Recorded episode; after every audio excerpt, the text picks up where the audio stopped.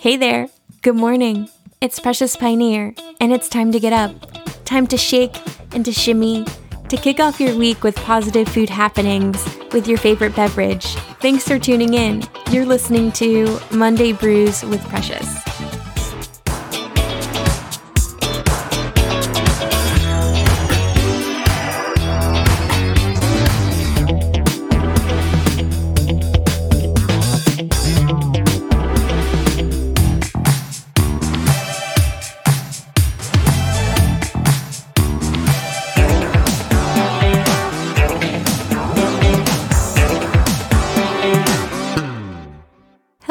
Good morning. It's Precious Pioneer, and I hope that you all had a great holiday weekend. Um, it was the 4th of July, so hopefully you had the opportunity to spend some time with family and some loved ones, maybe barbecued or shared a really nice meal. Also, maybe unlearned a few things of American history and learned some anti racism activation, I suppose. But it's been an interesting time for our country as this pandemic continues on. We've seen some restaurants have opened up this week, which is a little bit scary concerning that a lot of the numbers have also increased. And I don't know if you guys seen that uh, viral video or that picture that went around with people who started to go to restaurants. The waiters were dressed in these very intricate quarantine outfits. Um, I, I couldn't help but think of that that scene in Monsters Inc. when that sock got in the the factory or in, at the place of work or whatever, and like all the all the like uh, the people were like ambushed with these suits, these yellow suits on, and so I couldn't help but think of that. It's a little bit funny, but you know, considering that this is real life, I guess it's not as funny, and it kind of um, made a lot of people think, and they had a lot of criticism to say that you know if your waiters are looking like this, then maybe it's not maybe it's a little too early to start going out. And so it's very interesting to see the narrative from one side, but then also from a different side. Um, because I today I wanted to talk about how there's been uh, a widespread food crisis going on for larger cities such as New York, but then also in, internationally, like in places like Cuba, which I guess isn't too far away from us. But you see this in other places as there's uh, larger disparities in people who who worry about when their next meal is coming from. There have been uh, large amount of dramatic reports that we're seeing with households going hungry and children who've lost weight since the pandemic began. And surveys taken by the City University School of Public Health has said that though that public and private food uh, assistance programs have increased, there's still a staggering number of New Yorkers and other people and families who are still worried about not having enough food to get through this quarantine period. We're reaching like four months now. And so uh, the report actually shows that 44% of New Yorkers struggle with food, a rate that's three times higher than it was in 2019. 30% of households reported that they're running out of food before they have money to buy more, which is actually just really really interesting. I think that with the pandemic, it's kind of overturned some serious flaws in our current systems that we have in place. I'd like to say it's like America's underbelly, if, if that's the right the right word. I'm thinking of like those boats that have all the crust on the bottom when you flip it over. Uh, I forget what they're called, but you you know what I mean. You have to like scrape it off. Um, that's what I'm thinking of actually. But I just wanted to touch on as we as we know uh, with the Black Lives Matter movement that sparked serious change for justice, for defunding of the police and their large budgets, also to fix uh, systematic oppression of Black people in America. And I think that these food statistics that are coming out, they didn't really come out of nowhere. Uh, we know that people mostly affected by the pandemic are black and brown people. Um, and I think that's the same reason why there's a select group of Texans who marched for Bar Lives Matter this week. You know, you can see that intense disparity of people who are fighting to eat at restaurants, even though the pandemic is still impacting a lot of people and thousands of people are still dying. You know, there's the super um, one side who's just like, hey, no, I need to go to a bar, you know, and then there's other people who are worried about their next meal, you know, and I to ignore that gap is is important to to to see that disparity, you know? And with generations of food deserts in these uh, black communities with no access to food, but limited to corner stores and fast food restaurants, it's now highlighted as these pressures intensify. So you can't help but recognize the deep correlation between the quote underlying health conditions such as diabetes and obesity in relation to the pandemic and food access to food and proper health care. And so there's a reason why you see larger numbers in these specific areas. And I think that privilege is something difficult to see when you have experienced it, when you've lived it. It's when you kind of step out, step down and you see these disparities and you just look at the, st- the statistics and look at the people who are affected. And if you're going out to restaurants and you're fighting for quote, bar lives matter, then I think when you kind of see take a step back and you look at what's going on and you question your own reality is where true change and action will come. The systematic racism of these food deserts are now highlighted as pressures intensify as i mentioned before but one thing that i want to mention is uh, there's always like hope. You know, we could either choose to change and be better, or we can remain complacent and remain the same, which simply just isn't good enough. But something inspiring in Cuba is that they were also facing the same sort of food depletion issues due to the lack of imports and its previous dependency. But in 2020, we're actually changing our food systems, which I'm incredibly for. Like, I'm a huge advocate for proper access of food for everyone. I think that should be a right, a standard. It's a resource, you know, and the fact that it's not because we're not producing enough, we're producing more than enough food for everybody. It's just not with politics and our systems that we have in place, people don't have access to it, which which just isn't to be frank, it's not good enough you know, we should be more efficient in how we're getting our food to people, but that's another tangent for another day. um, but uh, with what Cuba's doing is they realized and recognized this problem, and they're starting to use their land, the land that they currently have, to grow their own food. And I absolutely love that. You know, um, so you have people in their communities growing their own home gardens, and you're starting to see initiatives in America advocating for things like that. One of my favorite chefs, Dan Barber, called all chefs, people, foodies, farmers alike to get together for change. And with that, it's redefining and changing what it means and the role that America's big agriculture plays. You know, we've had a really big issue with uh, big agriculture kind of controlling what goes into our food. It's like even when we buy really good produce, it's not good anymore because of the amount of pesticides and all these things that are being put in it. So it's almost it almost defeats the purpose. And so there there became another tier of a system of organic food. So you can get food that's not poisoned or sprayed, and that says miles considering people who didn't have access to produce originally now have to pay more money to get quality food that, you know, doesn't affect their bodies. And so it's very interesting. And so we have initiatives like that where he called everyone to dig, to plant seeds, to grow a vegetable garden in your own home, in front of your mailbox, in your lawn, in your backyard, in any sort of space that you have to grow food and bring food back to communities. Um, we see initiatives like the Ron Finley Project. Um, Ron Finley aka, you know, the gangster gardener. I love that guy. He's so awesome. And he started that for those food deserts in California. He uses, he teaches people to use the space that they have to limit your dependency. So he teaches people how to grow your own vegetables, how to grow produce, how to utilize those tiny spaces that you have, even if that's like an abandoned cabinet that you have or a little pot that you have. You can grow your own herbs that are typically usually expensive. But then if you don't have a lot of space, your neighbor can grow something else that you may need, and then you can have a community exchange, a community garden where you can all thrive and share the produce that you that you have. And so it's absolutely beautiful that we're starting to see a lot of these initiatives grow and change. And honestly, I am so here for it. Looking at another story and segment going on, you have business owners and community leaders who are recognizing their role in their community by going above and beyond for the people who fill it.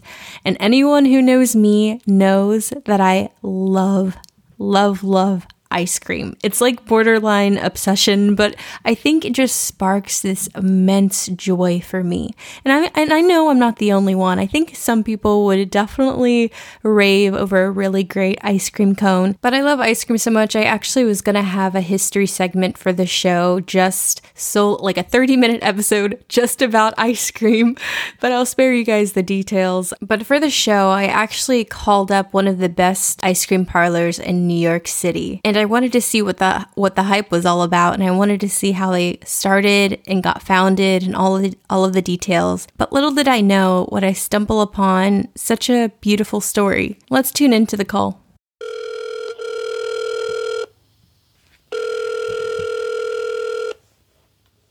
Uh, my name is Precious. Am I speaking with Bruce? Hey, Precious, it's Bruce. I just called you. Yep. Hi. How, how are you doing today? Cool. Good. Everything's good. Good. Um, I am a show, a host of a show called Precious the Foodie, and I'm doing a segment on ice cream. And I stumbled across um, your interesting shop, and I wonder, I was wondering if I could have the opportunity to interview you about your shop and how you got started. I was wondering on how uh, Max and Mina's got started. How was it founded? So Max and Mina was named after uh, my grandfather Max. He was an organic chemist, and he made ice cream as a hobby. He worked with paint and toothpaste, and when he passed in the 19, in 1985, um, and then subsequently his wife passed away the following year, Mina, I helped clean out their house, and I found his recipe book, and the rest is history. We opened up in the in the 90s, and this is our officially fourth decade in business. We have, I think you said 5,000. You made a note, but we have well over 10,000 flavors. Uh, these days, with um, we're a wholesaler and we have a retail shop. The wholesale has been pretty um, shut down. Few customers are taking, so it really allowed us to like blossom with their retail shop. We're, we're putting in new flavors a week. You know, we're making probably like maybe like 60 new flavors a week. Wow, that's really that's really incredible. Um, you said that your grandfather was a chemist. Um, how did he get into the ice cream business? How, uh, how did he formulate so he that recipe? Organic chemist. Okay. organic chemist. So he worked with paint and toothpaste. Okay. He did not. He made ice cream as a hobby. Mm-hmm. He, nothing commercial he would make up stuff, and then he would say, "Hey, when we were younger, try this," and he would give us some batches. And he was a big ice cream um, connoisseur, as my mom was too. Oh, okay. So that's how it's. So that's how it started. We um, we we started it in the '90s, and you know we haven't looked back. We just keep making new flavors, putting out new combinations. You know, this week we just we had a strawberry Krispy Kreme. We had a Captain Crunch Krispy Kreme. We um, we had a Captain Crunch carrot cake. you know, it just it, the flavors. The second we put it out, it just it just blows, and it's it's really you know more and more people. You, know, we just added. We haven't had we haven't added a container in like years. We added a, a quart container. I mean, as crazy as it may sound, we would sell a lot of pints, but we were moving a crazy amount of pints, and especially in this day and age, you know, we sell a two and a half gallon tub too. In this day and age, a quart is someone gives them more of an opportunity to buy things, so they don't have to make as many trips. Right, exactly. Um, I was wondering. So you said over ten thousand flavors. How? Where does the idea come from? So you know, it starts. It's it's listening to people. You know, I, I was in. Um, where was I? I was out in the Hamptons, and I was. I bought some Tate's chocolate chip cookies. So I'm going to make a tape. I've never made it before. It's a very thin chocolate chip cookie. It's delicious. You know, so that's going to be a new flavor. What, what do I put it in? I, you know, I don't know. You know, um, the apricots were amazing that I picked up. I picked up some fresh apricots. Mm-hmm. So I've made apricot before, but we're going to make another version of it. What exact flavor? You know, when when the time comes to make it, it'll it'll it'll hit me. You know, I made a Linzer tart, which we you know we make pretty often, and I made it with an apricot and uh, raspberry jam and a strawberry. We never did those three combinations. You know, so it's just, you know, it just it doesn't stop. You just keep exploring and and you listen to people and it look you know people you know the carrot cake you know we did it many years ago.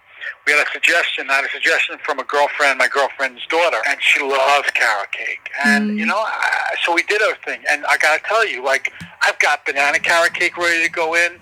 Like it, it was a wildly successful um, run that we probably made just from carrot cake alone. We probably made 15 flavors. Right. You know, so and it's and it's amazing. It's amazing to allow to bring it to people to to bring it right to their taste buds. You know, we let people sample. We want people to be happy here. You know, it's a unique shop by itself too. The shop is like. Have you ever seen pictures of the shop? Yes, it's covered in all kinds of different. Yeah. Um, like, so I'm going to do like a. I just finished. I'm, I'm the curator of the of the store. So I'm I'm the designer, and I and I I just my brother had these chips from his casino, so I'm gonna in the coming days I'm gonna do a video with him.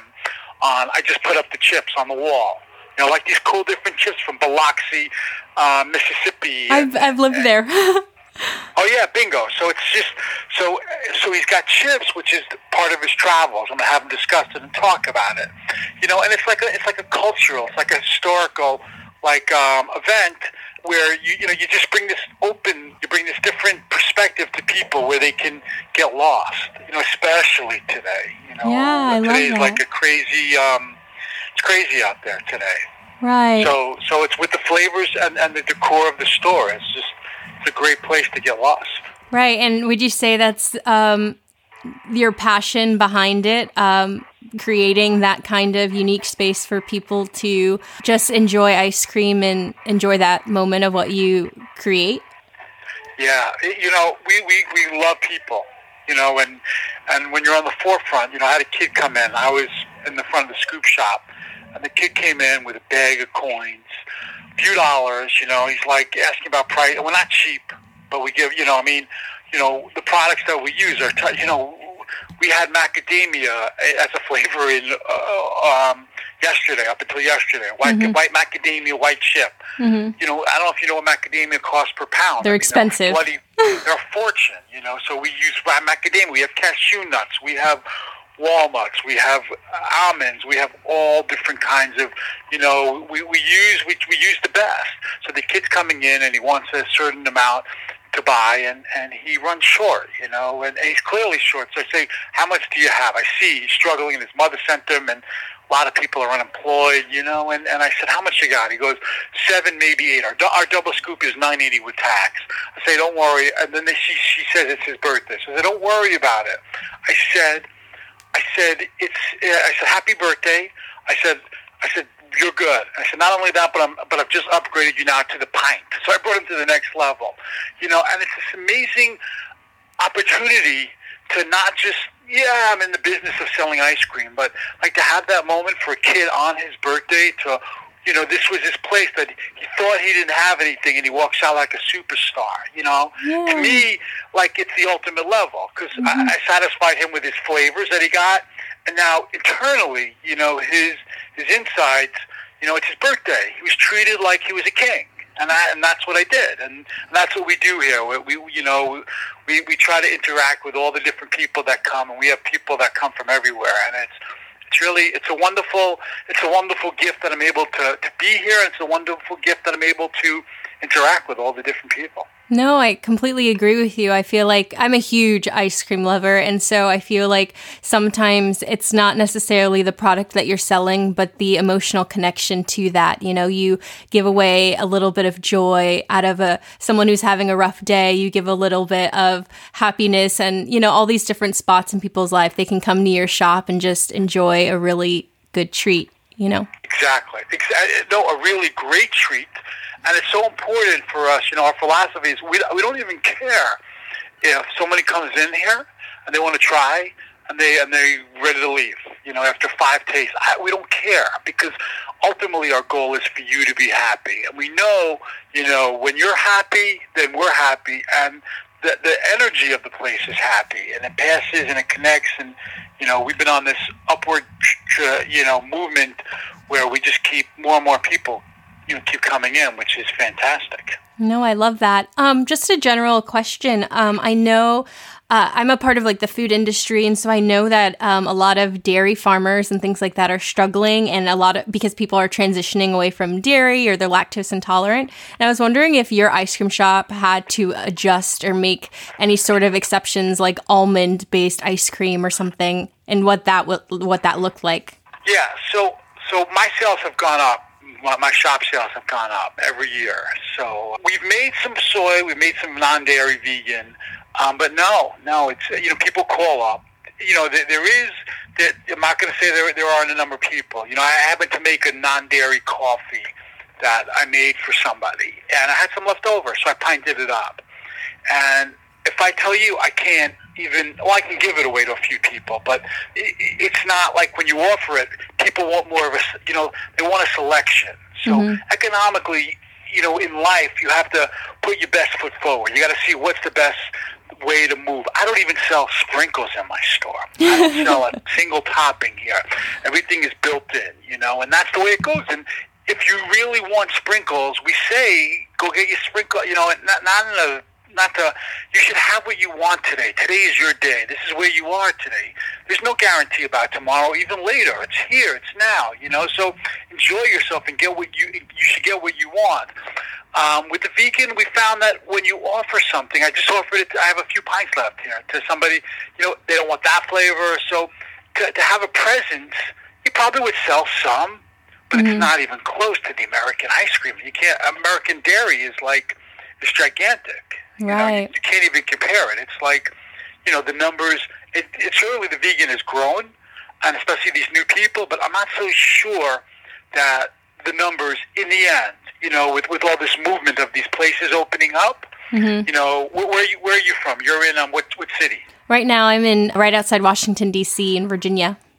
Oh, cool. So I, w- I went to University of Maryland, so no. I know the area kind of well. How's it going there with the riots and everything? It's been a little bit crazy, but I think it's necessary a little bit. So I've just honestly have secluded myself a little bit and kind of just been taking it all in day by day, you know. Yeah, I had someone come in from the city. They, they were leaving. They couldn't take it. Their children. They were. The helicopters were up. All the windows were smashed on the stores uh, in the whole area in um, Soho. There's no place to shop. Terrible. Just terrible. It's heartbreaking. Right. You know, we thought they might be coming through here. You know, I mean, look, tragedy what happened to this guy. But people's business, you know, on top of COVID, COVID, you know, I see everybody. I see a mixture of everybody. You know, I, I have people who are unemployed. I have, I have people who used to buy, you know, $100 worth of ice cream a week are down to buying, I'm going to give them extra. They buy a single scoop you know, right. because they're, they're they're unemployed. You know, they want they still want ice cream, so I, I take care of them. You know, I, I take some of their money, but I, I, I give them way more than I'm taking. Um, but my heart breaks for this. You know, this is their like this is their, this is like the last luxury, as they would say to me. That's left. But you know, so anyway, back back to you have to learn in business to what makes most sense, and it's not about here. It's not you know when you run a race. It's not about when you hit the gun and the gun shoots and you you're off it's about you know where are you positioned in the middle of the race and, and the beginning of the race, the middle of the race, the end of the race. You know all those things you have to take into consideration. So you have to see what do you sell, how much do you sell. You know it was like with sugar free. People would ask for sugar free. It's a, such a small category. When people want to indulge, you know they want to indulge, and, that, and that's what we found. No, I like I like that. Thank you so much for talking with me today. I feel like I got some really good insight. Um, awesome. Uh, what is uh, Bruce? What is your last name? Becker. Becker. Got it. Bruce Becker. Yeah. Thank you so much. Um, your shop sounds beautiful. The call ended around there, but Bruce Becker at Max and Mina's sets this incredible example of being a small business in a hurt community and selling more than just a product, providing joy to make people feel like superstars amidst uh, ongoing crisis. He mentioned how small actions of kindness really change how people walk out of his shop. And with that, as I wrap up the show, I encourage you to take that with you. Even though we're all in similar boats, understanding and recognizing the disparities and using your privilege, grace, heart to help those who need it can make all of the difference. Thank you guys so much for tuning in to Monday Brews with Precious. If you like this new segment, please leave a review in Apple Podcasts. That'll really help to support me and the creation of this show. If you want to follow the show for current updates and really beautiful photos, you can find you can find me on my personal Instagram at Precious Pioneer or at Precious the Foodie on Instagram. Also, Precious Pioneer on YouTube if you prefer to watch uh, videos related to the podcast show.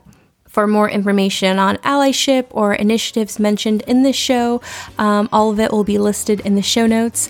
But thank you so much again for all of your continuous support. I just really, really appreciate it. And I hope that you all have a really great week. But as always, live life with love and love food with life. See you guys next time. Bye.